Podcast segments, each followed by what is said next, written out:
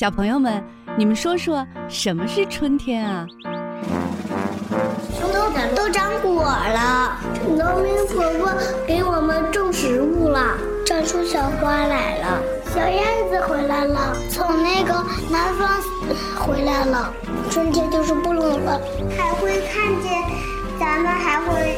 看见七斗，不是不是北斗七星。那春天小朋友们都穿什么呢？我喜欢穿裙子，我喜欢夏天一边穿裙子一边去海边唱歌。裤衩，能穿裤衩。春天不穿裤衩，春天冷，春天得多穿一点。谁会唱关于春天的歌？俏俏，你来。春天在哪里呀？春天在哪里？春天在哪？春天在草林里，这里有红花呀，这里有绿草，还有那会唱歌的小黄鹂。豆豆，你唱。叶子子，只为第一，我为大家都为第一。我这样保重家家，你们翻译大熊猫学堂，我是熊猫多多，我是熊猫伦伦，我是熊猫大多多。令人捧腹的童言无忌，亲情互动的默契比拼，还有听到耳朵痒的才艺展示。熊猫学堂，熊猫学堂开讲喽！Panda Talk Show is starting. Let's go！等等我呀！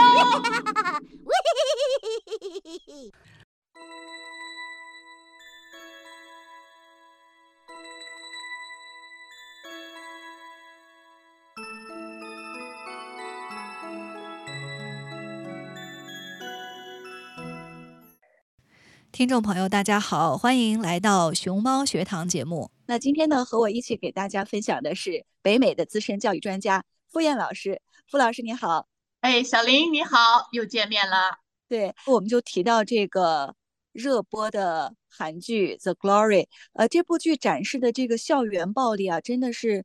呃触目惊心。我不知道您有没有看过或者是关注过这样的一个话题。关注过这么多年了，我们等于说是一线的教师嘛，对吧？跟学生天天在一起，哎，这个现象呢，确实是啊，一直是大家啊很注重的，而且也是非常的怎么说呢？我们花了很多的精力，因为这个校园暴力呢，它总是在阴暗处，所以不被人发现。哎，我们真的是就是说怎么说呢？收到很多的培训，同时呢。啊，也是很心痛啊，一直都是在非常努力的帮助孩子啊，这个所以这个话题非常好，所以非常感谢啊，小林你邀请我，大家来啊，就是谈一谈这个问题哈，希望能够引起家长们啊公众的这个更加的重视吧。嗯，您说的这个校园暴力，呃，您在呃北美的公校当中从事呃执教呃近二十年吧，我相信您也。看到或者听说过很多呃这种校园暴力的这个事件。刚才您提到说，这个校园暴力呢，往往可能都发生在这个黑暗处，可能比较隐蔽，也不容易呃让外界或者是其他人关注到。那我看这个韩剧《The Glory》，呃，真的是义愤填膺，因为之前虽然大家也预料到校园暴力的这种呃无情或者是残酷，但是真的让这个电视剧展现出来，还是。呃，触目惊心，大家真的是很难想象，就是这种呃人性的恶劣，尤其是校园暴力又发生在这么小的、这么年轻的孩子身上。呃，比如说这个剧集展示的这个受害的女主，她在高中时期呢，被这个所谓的这个暴力小团体啊，用那种直发棒直接烫在皮肤上，然后血淋淋的。我们也很难想象，在我们加拿大的校园里面，或者您接触过的、听过的，真的校园暴力有这么可怕的这种场景吗？嗯，我相信吧，就是这个电视剧呢，它肯定是会啊更大的夸张的这种现象哈，嗯出现。但是实际上呢，就是我自己亲身体验过的有很多呢。啊，也是很触目惊心的。我我相信，在早几年的时候，我们曾经啊，在这个报界或是这个网络上看到有有一个很著名的私校，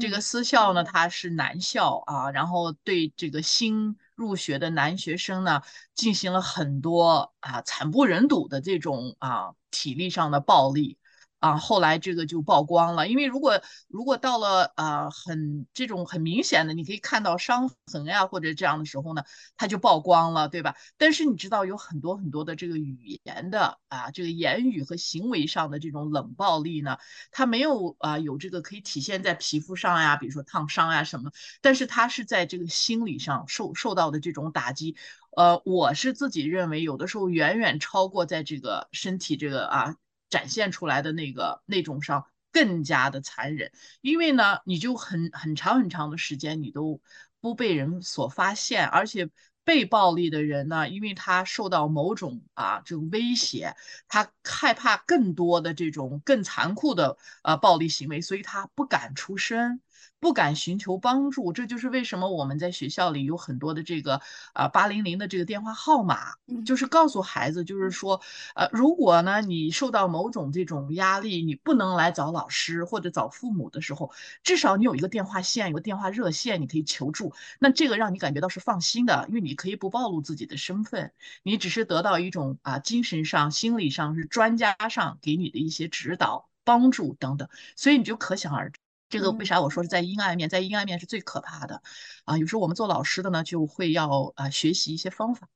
怎么样能够观察到这个学生啊？这个突然一下在你的班级上，你突然感觉到他有有所不同哈，或者不是说很大的不同，哪怕是一点小小的蛛丝马迹，你都要想办法抓住这一点。因为如果你没有抓住这一点呢，将来你啊，万一事情闹大以后，你会很内疚的。因为我都有这样的体会，我会很内疚的，我会觉得我自己为什么那个时候我没有发现呢？但是你知道要去发现真的很不容易。对，哎呀，这个有的时候想起来也是心里头挺难过的。对，您说的刚才提到的那个在加拿大的一个著名的呃私校发生的这个校园暴力，呃，当时媒体也是进行了大幅的报道，大家都很震惊啊。当时我比较感到奇怪的就是这个事情曝光的时候呢，是这个校园暴力已经发生一年多以后，可能这个事情到了法庭，呃，到了。警局之后，这个事情才被曝光出来，所以我也看到啊，这个韩剧播出之后，大家针对校园暴力进行了很多的讨论。呃，有的小孩就提到说，有时候学校的处理方法是不是呃息事宁人，或者呢是为了学校的声誉，或者是其他的种种考虑，反而会把这个校园暴力就是大而化小，小而化。了，是不是会有这样的一种考虑，所以才让很多的呃或大或小的这种校园暴力事件没有第一时间、没有及时的得到关注和处理？这个我也能够理解哈，因为我自己身在这个体系中，我能够理解到这个众多的这个大家在这个体系外的人的这种想法哈。啊，那这是个灰色地带，因为我觉得这个可能性肯定是有的，否则的话呢，也不会空穴来风，对吧？那你可以想象到，就是一个学校有校长。啊，有这个领导，谁都不愿意让自己的这个啊这种事件让自己觉得脸上无光。但是呢，因为我呢没有在私立的系统里，我是在公立的系统里，跟私立还是有很大的差别。我们没有什么招生的这个嗯这种啊竞争的这种压力呀等等，所以我们在公立学校呢，我相信这种这种可能性几乎是没有的。即便是校长觉得啊这个有有失自己的这个在这执照。啊，这个执政的这一段时间的这种名誉吧，但是我觉得这个肯定是放到呃之外的，因为我们的校长在这里一般也就是三年到五年，然后就转到其他学校了，这是我们体系的要求啊，所以是在培训当中啊，嗯，整个这个体系呢就不会存在有一种这种。其他方面的压力，所以我相信有的时候处理不当吧，实际上不是说你是有意的，而是说你无心的。因为这些啊，在阴暗面的这些事件，有的时候吧，呃，你又不能说过多的，有的时候可能有点虚张声势，就像狼来了，狼来了这样子的很多次的，然后后来你发现，那其实可能并没有这样的现象等等。有的时候就是我们的能力和技术。管理技术、管理的能力都有有一定的差距哈，可能在这这些方面造成忽略了。但是我觉得，如果从西式啊名人这个方面来讲呢，我们公立体系会比较少，因为啊我们的压力也是很大的，毕竟我们是啊这个拿了纳税人的这个钱，然后我们的大众啊我们的客户就是家长就是孩子。所以校长还是会很注重的，所以我们经常受这样的培训，而且有的时候啊，就让我们就是宁肯就是觉得啊，可能有这样的现象都要去汇报，都不要说哎呀，一定要是很明显了，我觉得能够说服我自己一定是这样发生了。我比如说举个例子吧，啊，我的那个时候啊，我记得几年前我的一个九年级的班上。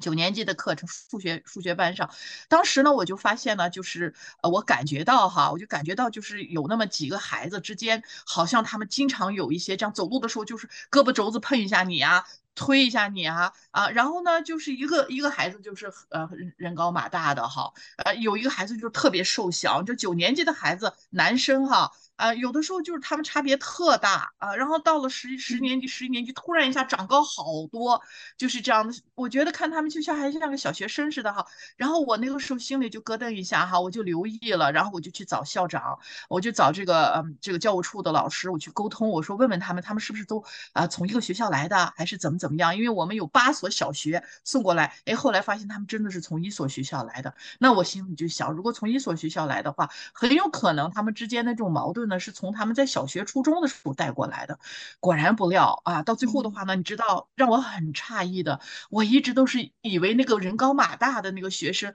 可能是对这个瘦小的学生有什么举动，但是到最后你知道情况啊，我们了解清楚了是反过来的。是那个个子很小很小的那个孩子，他对这个个子很大的这个孩子有很多很多的这种校园欺凌的这种啊过往，然后一直延续到你看到九年级，所以这个事件呢，我一直都经常经常的提醒我自己，就是绝对不能拿一个平常心那种眼光，就觉得一定是那种好像欺欺负别人的人，一定是在身体上面感觉到比别人要强壮的，其实不一定，就像。我我曾经过去哈，这话题有点偏。我曾经有一个嗯嗯很很早年的时候，有一个邻居啊，他的家里头呢，这个有暴力行为的呢是妻子，妻子对先生有暴力行为，但是后来别人报警了以后，警察一来了以后就把先生给抓了，然后旁边邻居就讲抓错人了，是太太在。这个欺凌丈夫，这这就是因为有的时候这个就是有这种不符合不常理的，对吧？大家都是认认为家庭暴力一定是男性对女性怎么样的，但是其实也有少部分是女性对男性的，对吧？所以我举这个例子就是说呢，你就可以想象到我们作为一线的老师，在面对这个呃校园欺凌这件事上，我们有多大的挑战。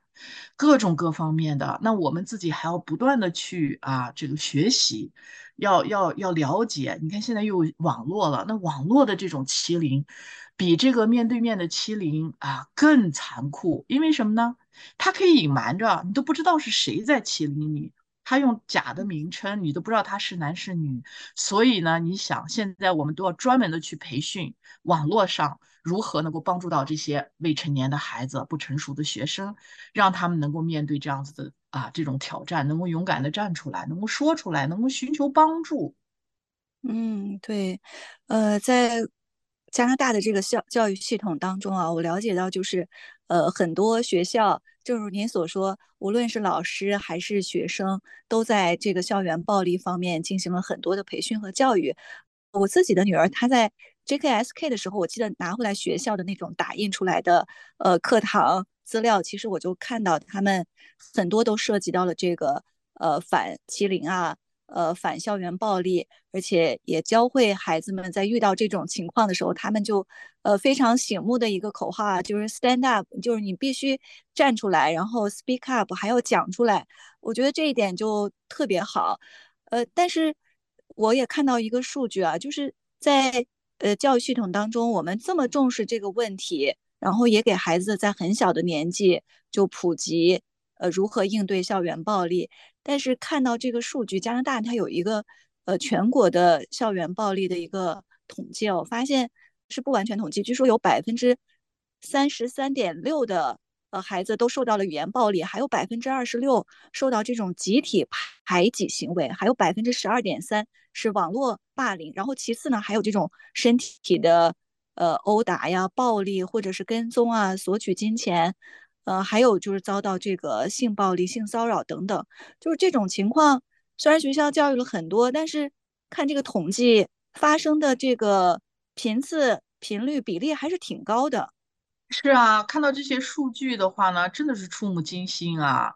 嗯，这也就是咱们人性的一种暴露吧。真的是，为啥说您的女儿在这个 JK、SK 的时候就要受这样培训呢？因为在那个时候的话呢，就已经有小型的这个小的行为呢，一直是呃沿沿着人的一生。都跟随着你，你说，你说我们在工作当中，我们将来到这个啊这个社会当中，我们仍然也要面对这个，对吧？所以有的时候呢，就怎么说呢？这就是这就是咱们要面对人性的弱点的一种挑战啊，确实是这样子的。嗯，比如说你说这个呃呃这些比例。吧，我我觉得我一点都不吃惊啊，我就觉得我会相信这个数据的准确性的，确实是这样，因为太多了啊。你比如说像我女儿，她在七年级、八年级的时候，她就受到了这个群体的这样一帮女孩子的对她的这种攻击，这些我们都不知道，所以我到现在有的时候就很心疼，就说我那个时候又工作忙，我又没有了解，没有很好的在那个时候帮助到女儿，所以女儿现在就受到这个影响之后，她本来是个非常开朗的孩子，小的时候，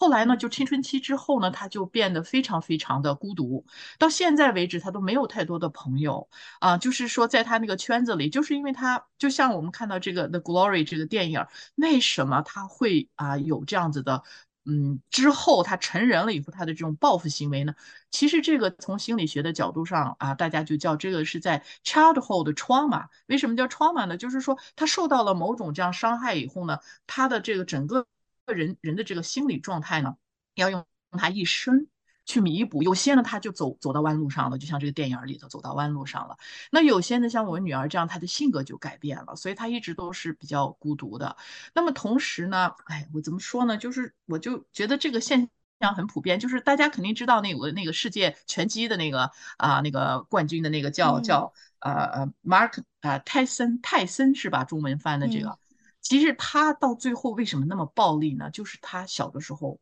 啊，就是一直被欺凌过。之后他到了他这个职业生涯打拳的时候，他有的时候发狂的时候，他会把这个对手的耳朵都咬下来，就就是他那种内心的愤怒吧，等等。还有这个 Elon Musk，对吧？这个咱们都这个知道。对吧？现在就是他妈妈就讲过，他小的时候就是因为他跟别人不同，啊啊，聪明，或者是他跟人家。想法不一样，所以呢，他小的时候从小就被别人欺凌过，所以之后他的成人以后很多很多的行为，这个妈妈分享过的，就是说受到他小时候啊被欺凌的这种啊影响造成的。其实我自己小的时候也曾经被欺凌过，但是那个时候是因为啊咱们的社会现象哈，那时候我们家下放了嘛，在下放的这个啊农场里头，对吧？那肯定你们这个你们这群孩子从那来的都不是好孩子，那我们小小的时候不清楚为什么呀？对吧？我们咋懂啊？那父母亲或者是或者是祖父那一辈的呃这些历史原因，说到这个以后呢，我觉得到现在为止，为什么我那么那么倾力于帮助孩子，特别留心，就是因为我那个时候就曾经有老师这样帮助过我，所以我才能够比较健康的成长啊。就是我特别感谢我其中的一个数学老师，就是这样子，所以我就知道作为一个老师，我们真的是啊有很多的机会可以去。帮助到这些孩子，但是同时呢，我们也会很害怕自己失去了这个机会，没有看到这个机会，没有很好的去帮助这些孩子。以后啊，虽然当时的麒麟可能是比较小型的，但是给他在心理上造成的那种伤害不可估量，我们真的不知道。所以我们特别希望他们温暖吧，就是这样的原因。对，呃，您在这个小时候呃遭遇的这个事情啊，因为。有一个好老师及时的帮助您，所以依然可以健康平顺的成长。在这个校园事件、校园暴力处理过程当中，我发现老师的观察要起到非常关键的作用。呃，还有就是家长，因为我看到很多的评论啊，啊，他们看完剧之后，哎，都抒发了自己在童年时期遭受的这种呃种种的欺凌，呃，确实对人的一生。以致未来的这种人生选择，或者是家庭婚姻的选择，可能都会造成或多或少的影响。所以我们经常有一句话就说说，呃，童年受到的创伤可能需要一生来疗愈。很多家长也提到这个问题啊，就是自己的孩子受到欺凌以后，他们可能有一些家长会首先想到说，哎，为什么其他孩子就欺负你呢？没有欺负别人，呃，为什么你受到这个欺负的时候不积极的反抗，呃，不求助，就任凭他们欺负你呢？我发现很多的有一些家长可能在对待这个孩子受到校园暴力之后的这种反应，可能也对孩子形成了一种负面的影响。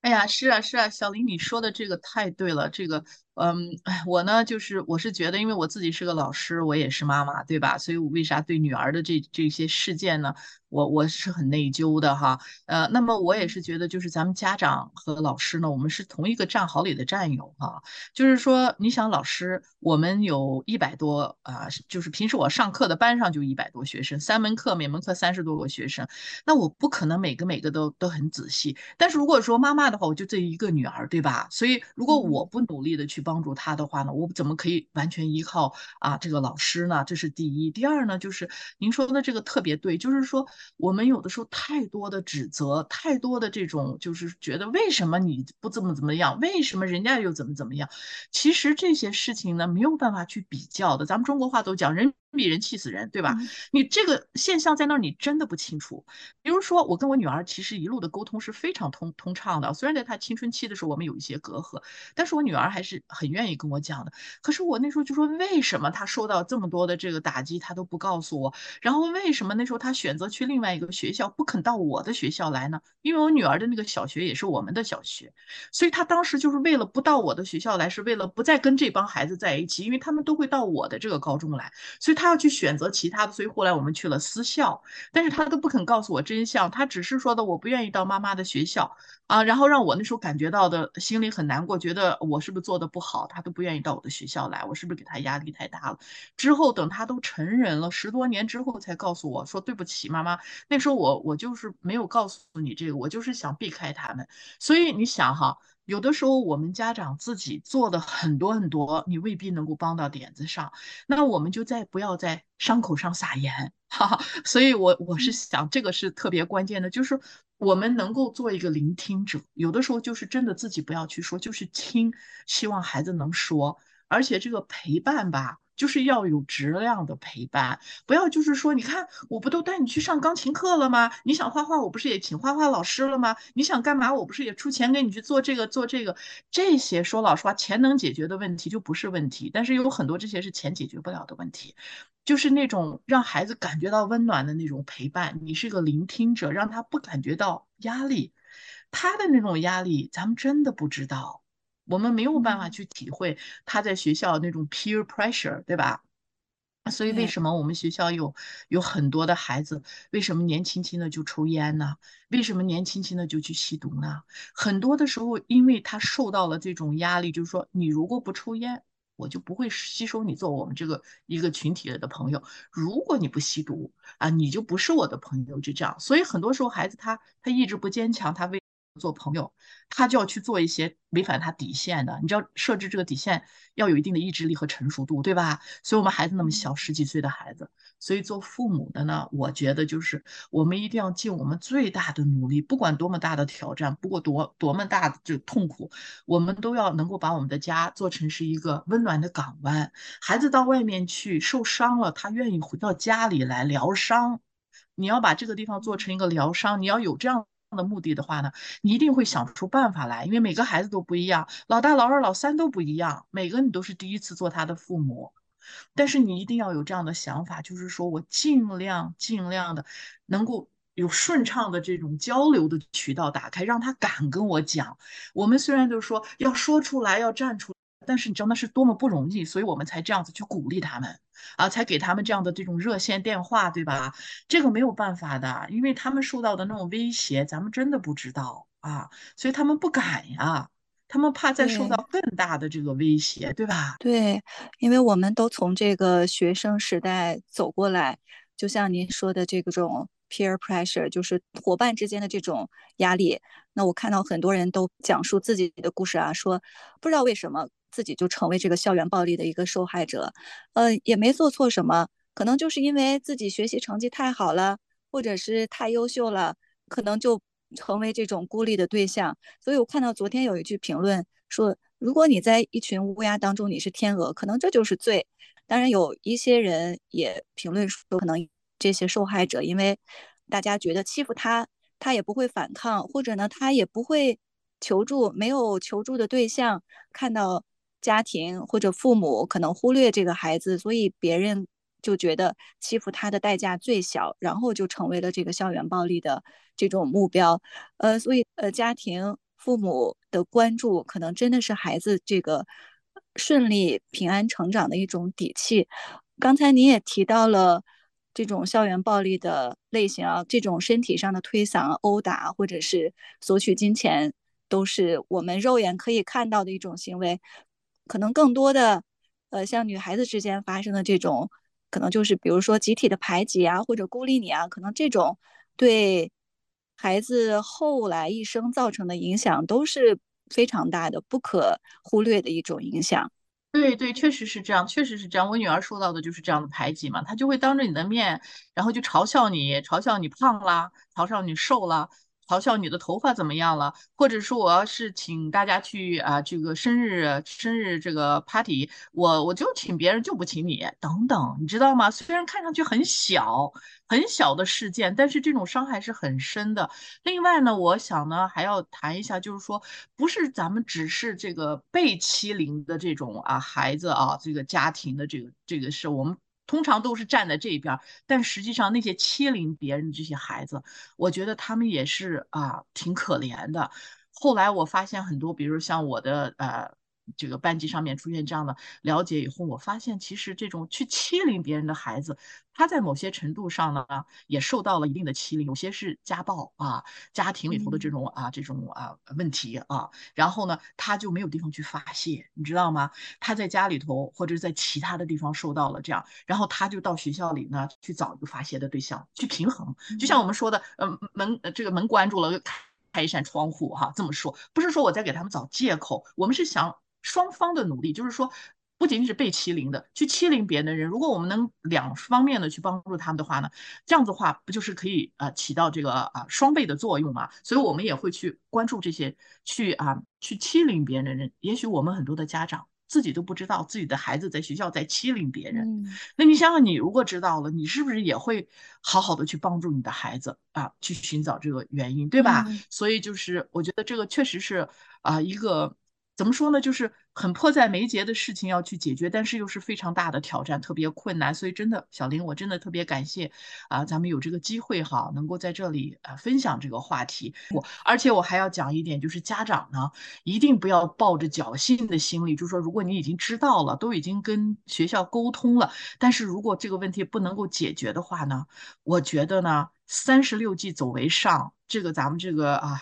孙子兵法》这个真的是实在不行的时候，你真的就是要离开，带着孩子离开，不管多么艰难都离开。因为我不是没有离开过，我的女儿在一年级的时候，当时是那个老师的一个家长会，家长会呢，嗯，小孩子一年级，对吧？哎呀，那个家长呃，那个老师呢，就咬牙切齿的，特别愤怒的那个五分钟，我坐在那儿哈。他就一直在指责我的女儿是多么的不听话，怎么怎么的。那个老师三百多磅，那个老师人高马大的。你说我女儿那个时候啊，这个这么小小一点儿，嗯，我是一个星期之后我就搬家了，我就转校了。我想我的女儿在那哪天这个老师一发怒一摇的话呢？一巴掌扇过去的话，那那那那那脖子扇断了，那我这我不能冒这个风险，我就马上就找学校，我就搬了。当时我那个时候没有买房子，我租的房子，我就我就走啊，我就搬家呀，我就我就离开呀。所以我们曾经也有一个这个故事，大家也知道的，不是故事，真实的报道的，有一个九年级的孩子。然后就是这样，呃，学校一直没有解决好。后来那个家长也没有办法，一直在求助。结果有一天妈妈去接儿子的时候，当着妈妈的面，一帮小孩就把那个孩子给捅死了。还记得吗？这个这个事件，我的对。那当时我就是讲，我说做妈妈的，你都已经求助到这个时候，知道有这样危险了，你干嘛还在那个危险当中呢？你为什么不走呢？不管有多艰难，就算是你有房子，你弄在这了，但是孩子的生命难道不比其他任何一个东西都重要吗？你没有看到危险吗？啊，之后的话呢，你想这个错误是无法逆转的，对吧？所以我我我就是想借着这个啊，咱们这个项目哈，咱们这个话谈呢，就是把这个就像这个电影，然后把最最糟糕的地方都显示出来，就是说不一定会发现，但是大家心里一定要这个脑子上面一定要有一个这个警钟啊。就是说，你不能依靠别人，这天下没有说别人一定要给你解决的。如果不能够解决的时候呢，你就得想办法了啊！不是什么事情都能够通过外界、通过警察、通过学校都能给你解决的。那解决不了的时候，你怎么办呢？走啊！我就觉得，为什么三十六计走为上呢？先躲开嘛，先避开嘛。哪怕现在先不读书，之后再来读，迟一年读又有何妨？对吧？没有什么这些方面能够比孩子的生命、比孩子遭受到这样威胁更重要的事儿了。没错，所以很多孩子遭受这个暴力，他们说，呃，其实也不敢告诉父母或者学校，呃，校长，因为怕有更大的报复。那如果这种情况真的发生的话，家长就像傅老师说的，走为上，换个环境，真的是可以改变孩子的一生。呃，刚才您也提到，在加拿大设立的这个求助热线。我看到是加拿大全国范围的一个求助热线，我也想借这个机会给我们的听友就是分享一下，或者是收听我们节目的一一些年轻人，呃，中学生，呃，你们在遇到校园暴力或者看到校园暴力的时候，都可以匿名拨打这个电话，就是呃一八零零六六八六八六八一八零零六六八六八六八，呃，可以匿名举报，而且是二十四小时一周七天免费的一个。非常保护大家隐私的一个求助电话，呃，希望每一个孩子啊都能在这个学校的生活当中平安的度过，在爱的世界里面安然的长大。今天非常感谢傅老师，谢谢您给我们大家进行的一些分享。谢谢小林，谢谢听众朋友们。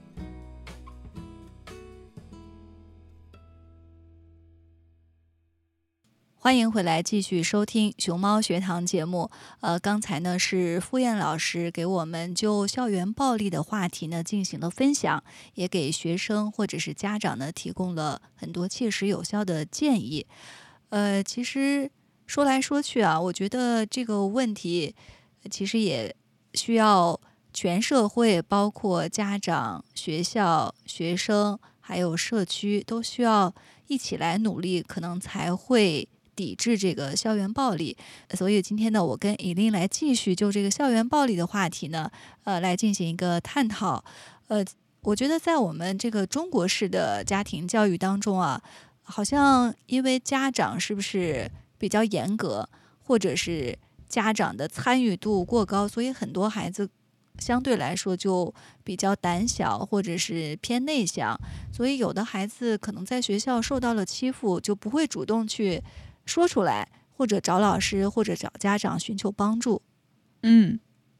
我现在就是在想，我小的时候啊，呃，有没有呃受到过校园暴力？呃，我觉得以我的性格，就是很典型的那种偏内向型的性格，我不会，首先我不会去校园暴力别人，霸凌别人。但是我现在仔细想想，呃，包括我也是查了一些资料哈，就是其实这个校园暴力呢，指的是一种在校园当中，学生彼此长时间持续，并对个人在心理造成恐惧、身体和言语遭受恶意的攻击。呃，所以我就。呃，他说这个包括这个校园霸凌和欺凌者呢，可以是个人的，也可以是群体的，就是通过对受害人身心进行攻击呢，呃，使受害人感到痛苦、羞耻、尴尬和恐惧，以及忧忧郁。呃，所以我就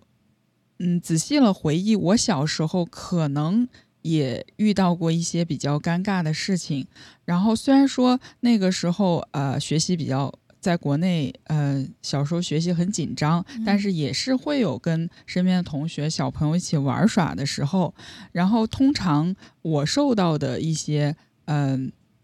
可能就是有点尴尬，呃，没有到恐惧的那个地步。但是，比如说，就是一起玩的几个小伙伴，啊，因为一些小孩子之间，呃，其实是非常小的事情。就比如说两三个人不跟我玩了这样子，呃，他其实嗯。当然，当时我可能其实心里是非常尴尬，然后很受伤的。但是现在因为太久远了，不太记得了。但是我就在想，这种程度的算是校园霸凌吗？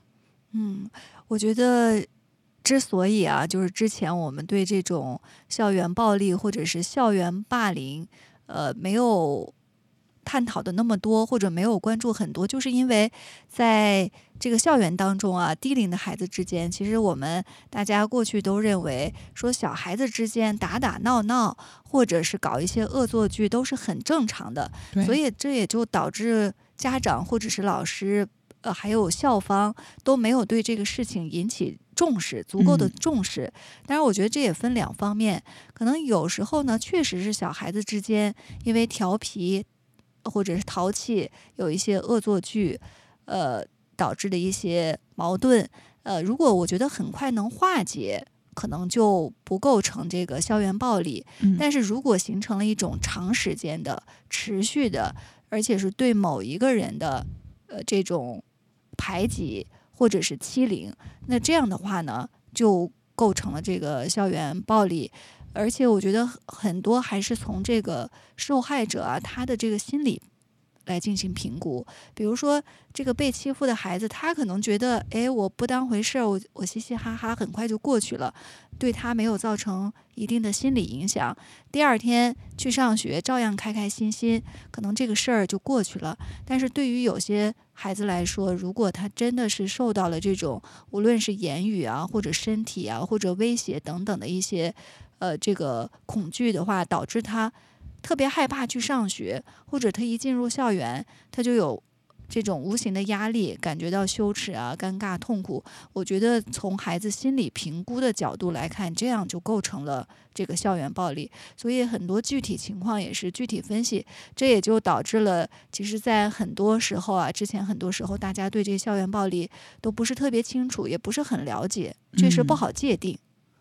对。嗯，我们可以看到，这个校园暴力，其实在我们的现实生活中是经常能看到的。包括小时候，呃，很多人可能都像我一样，多多少少会有呃被同学欺负的一些经历。那个，而且随着这个社会经济的发展，现在小孩子也是越来越成熟了，他可能其实对很多事情都是。很敏感的这个校园暴力呢，也是呈现出一个更低龄化的趋势。嗯，包括我们觉得可能小学生，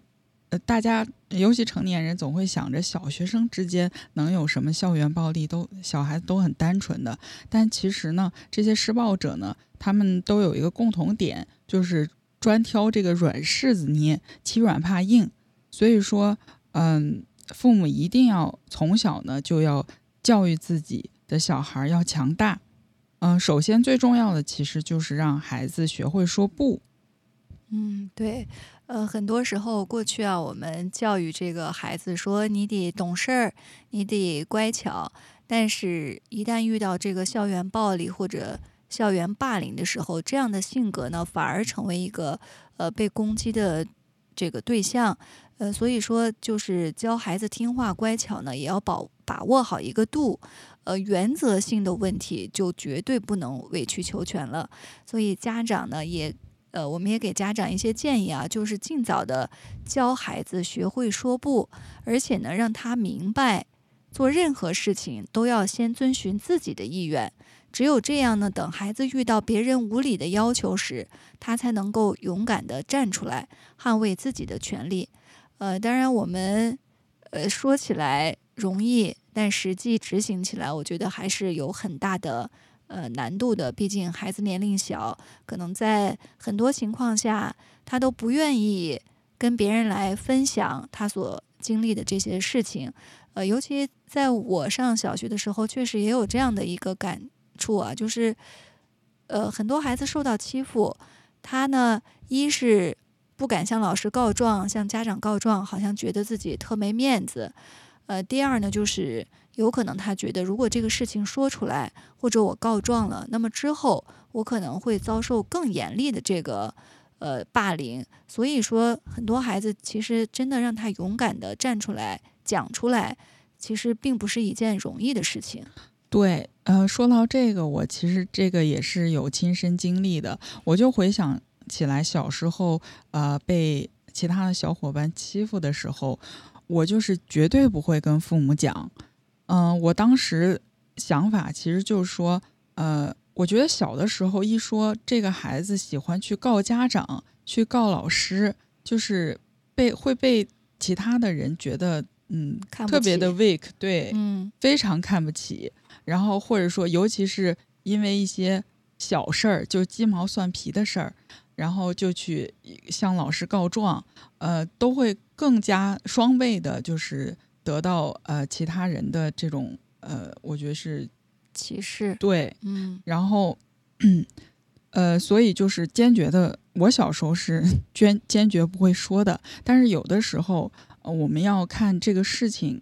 的严肃性。我觉得该讲的时候还是要讲的，嗯，所以说孩子尽早的学会把握一个度，就是什么样的事情，呃，就是已经构成了这个校园暴力或者校园欺凌，那么一定要及时的站出来，向老师或者家长呢进行求助。呃，在这边的加拿大的一些学校呢，我觉得在这一点上就做的比较好，因为在他们的这个呃。学校发回的材料当中呢，我也看到啊，他们在低年级的时候就开始用这用这种漫画的形式给学生呢讲解，就是什么样的情况下你就应该说不。应该站出来向老师或者家长来进行报告。那什么样的情况下呢？是恶作剧，可能你一笑而过。我觉得这样的方式就让孩子更早的清楚在什么样的情况下，呃，自己应该及时的向老师或者家长来进行求助，就是把握一个度。还有就是一些原则性的问题是绝对不能，呃，就是沉默不能不说的。对这个方法真的非常的好，而且其实作为家长呢，呃，处理这种方，呃，处理这种事情这个方式也是非常重要的，就是一定要注意言辞，因为很多呢，呃，小孩子在受到欺负的时候。呃，第一次向父母去哭诉的时候，其实是想寻求一些安慰，但是反而可能会受到家长劈头盖脸的一顿训斥。就比如说，说到为什么啊他不欺负你？呃，为什么他不欺负别人，单单只欺负你？是不是你主动招惹别人了？呃，或者说是呃又怎么回事啊？天天就知道哭。啊，是不是被人欺负了？怎么这么胆小之类的话？其实这种话呢，反而会让孩子就是受到了双倍的这种伤害。嗯，没错。听到这些，呃，家长的这些回应，其实我觉得特别的熟悉。我们很多的华裔家长就是这样的。当孩子向你求助的时候，反而会从孩子的身上去找问题，说，呃，是不是你这个？招惹别人了，为什么只欺负你？呃，我记得在这个傅燕老师的访谈当中，他也提到了说，很多时候孩子不愿意向家长、向老师求助啊，尤其是向自己最亲近的人家长求助，就是因为他孩子呢有一些顾虑，呃，他觉得是不是向家长求助之后没有得到安慰，反而会遭到一个训斥。这样就阻碍了他们这个向家长来分享求助的这种呃脚步。还有，我觉得就是我们的家长啊，在过去的经历或者学习当中，也没有处理这些方面的经验，呃，所以一些策略或者是技巧呢，也不太了解。那么在孩子受到欺负的时候呢，呃，不知道该怎么处理，或者呢嫌麻烦，呃。觉得自己的工作生活比较繁忙，然后孩子呢又来向自己哭诉，很多时候其实就是为了避免自己的麻烦而忽略了这个孩子的感受。对，而且我觉得这个呃嗯家有些家长说这种话就是典型的这种啊受害者有罪论，嗯啊就是感觉啊其为什么？不欺负别人就欺负你，反而就是觉得好像这个被欺负的孩子才是有问题的，这就是嗯，就是很多这种暴力事件这个恶性的发展呢，都是因为呃家长和老师这种不知情或者是不支持，所以只有当这个孩子受到了严重的伤害的时候，家长才发现了端倪。呃，但是到这个时候，呃，悲剧就已经酿生了。嗯，所以我觉得绝不能给这个呃受到校园霸凌、被欺负的孩子贴标签儿。就是很多时候我们也会想说，哎，在这个校园当中有这么多学生，为什么单单这个孩子受到了欺负？那就觉得是不是你的性格呃有一些这个问题啊，或者是你是不是在校园当中跟别人的关系处理不好？呃，很多时候就是因为我们心里会有这样的暗示，或者是给孩子贴上标签儿，所以导致很多的孩子呢，他在受到这个。校园霸凌的时候，确实是不敢站出来讲出来，呃，父母可能也有时候是一气之下对孩子说了伤人的话，所以，呃，我们也是鼓励大家，尤其是作为家长，多学习一些处理这方面的技巧和策略，在关键的时刻呢，支持孩子，帮助孩子。呃，作为家长呢，肯定也是希望看到孩子，呃，这个在校园呢能够快乐的。度过不希望看到孩子整天被人欺负，但是如果你说了这样的伤人的话，或者是你觉得不经意的无心之话，呃，将孩子就往外推，那他的内心呢就受到了二次伤害，呃，从此之后可能有什么心事儿也不会再向你吐露了，呃，因为得不到理解又寻求不到帮助，所以呢就会慢慢的变得沉默寡言，呃，沉默寡言，也就慢慢放弃了对。呃，这个欺欺负者的这种这种抵抗，嗯，而且有些时候就是可能呃，父母双方呃，比如说有一方可能本身性格是比较柔弱一些的，比较怕事，或或者说是经常给孩子灌输这种能忍则忍的思想，呃，那么。这样的孩子以后也有可能就会形成这种呃比较懦弱、胆小怕事的性格，看起来呢也会比别人更好欺负一点。呃，越是一副老好人，呃怕得罪人的样子，有时候可能会越容易受到别人的欺负。所以说呢，嗯，孩子们一定要有的时候要适当的进行呃反击，就哪怕自己的力量有限。啊，一定要寻求老师和大人的帮助，嗯，用行动的告诉别人自己不是软柿子。嗯，我觉得这也和我们这个呃华裔的这种传统文化可能有一丝的关联吧。过去我们的家长就是呃。被教育啊，说是以德报怨，说别人欺负你了，那么你呢，再反过来对这个孩子好一点，对同伴好一点，这不就矛盾就化解了吗？或者说多一事不如少一事，就是这种教育潜移默化的，其实也对孩子有一些影响。对，没错，我记得其实我妈妈就总是这样教育我，就是以德报怨。对，嗯，所以其实从。呃，某种程度上，其实也助长了这个校园暴力的这种继续发生。因为校园暴力者，他不会因为你的忍让、退缩，他就停止，他反而会可能会变本加厉。对，所以之前我看到有的采访，就是呃，说到说，呃，有的孩子欺负别人，他就看到这个被欺负的弱小者哭鼻子，他就觉得，哎，这是这是一件让他特别。呃，兴奋的事情，所以他就想着明天过来再欺负你一次，你又哭鼻子。所以说，很多时候忍让、退缩或者哭泣，真的是根本无法解决问题。对，所以我们真的是从这个传统文化呀，还有我们华裔家庭的教育，呃，探讨了一下这个校园暴力。呃，希望这样的事情呢，在校园当中。呃，不会发生。但是现实也告诉我们，现在这个网络媒体的发展呀，社交媒体的发展，呃，其实很多孩子受到这种呃媒体啊、社交言论的影响，他们现在的这种校园暴力越来越低龄化。所以我们能够做的，就是要强大自己的内心，同时呢，能够清楚的定义校园暴力，知道这个边界，然后在。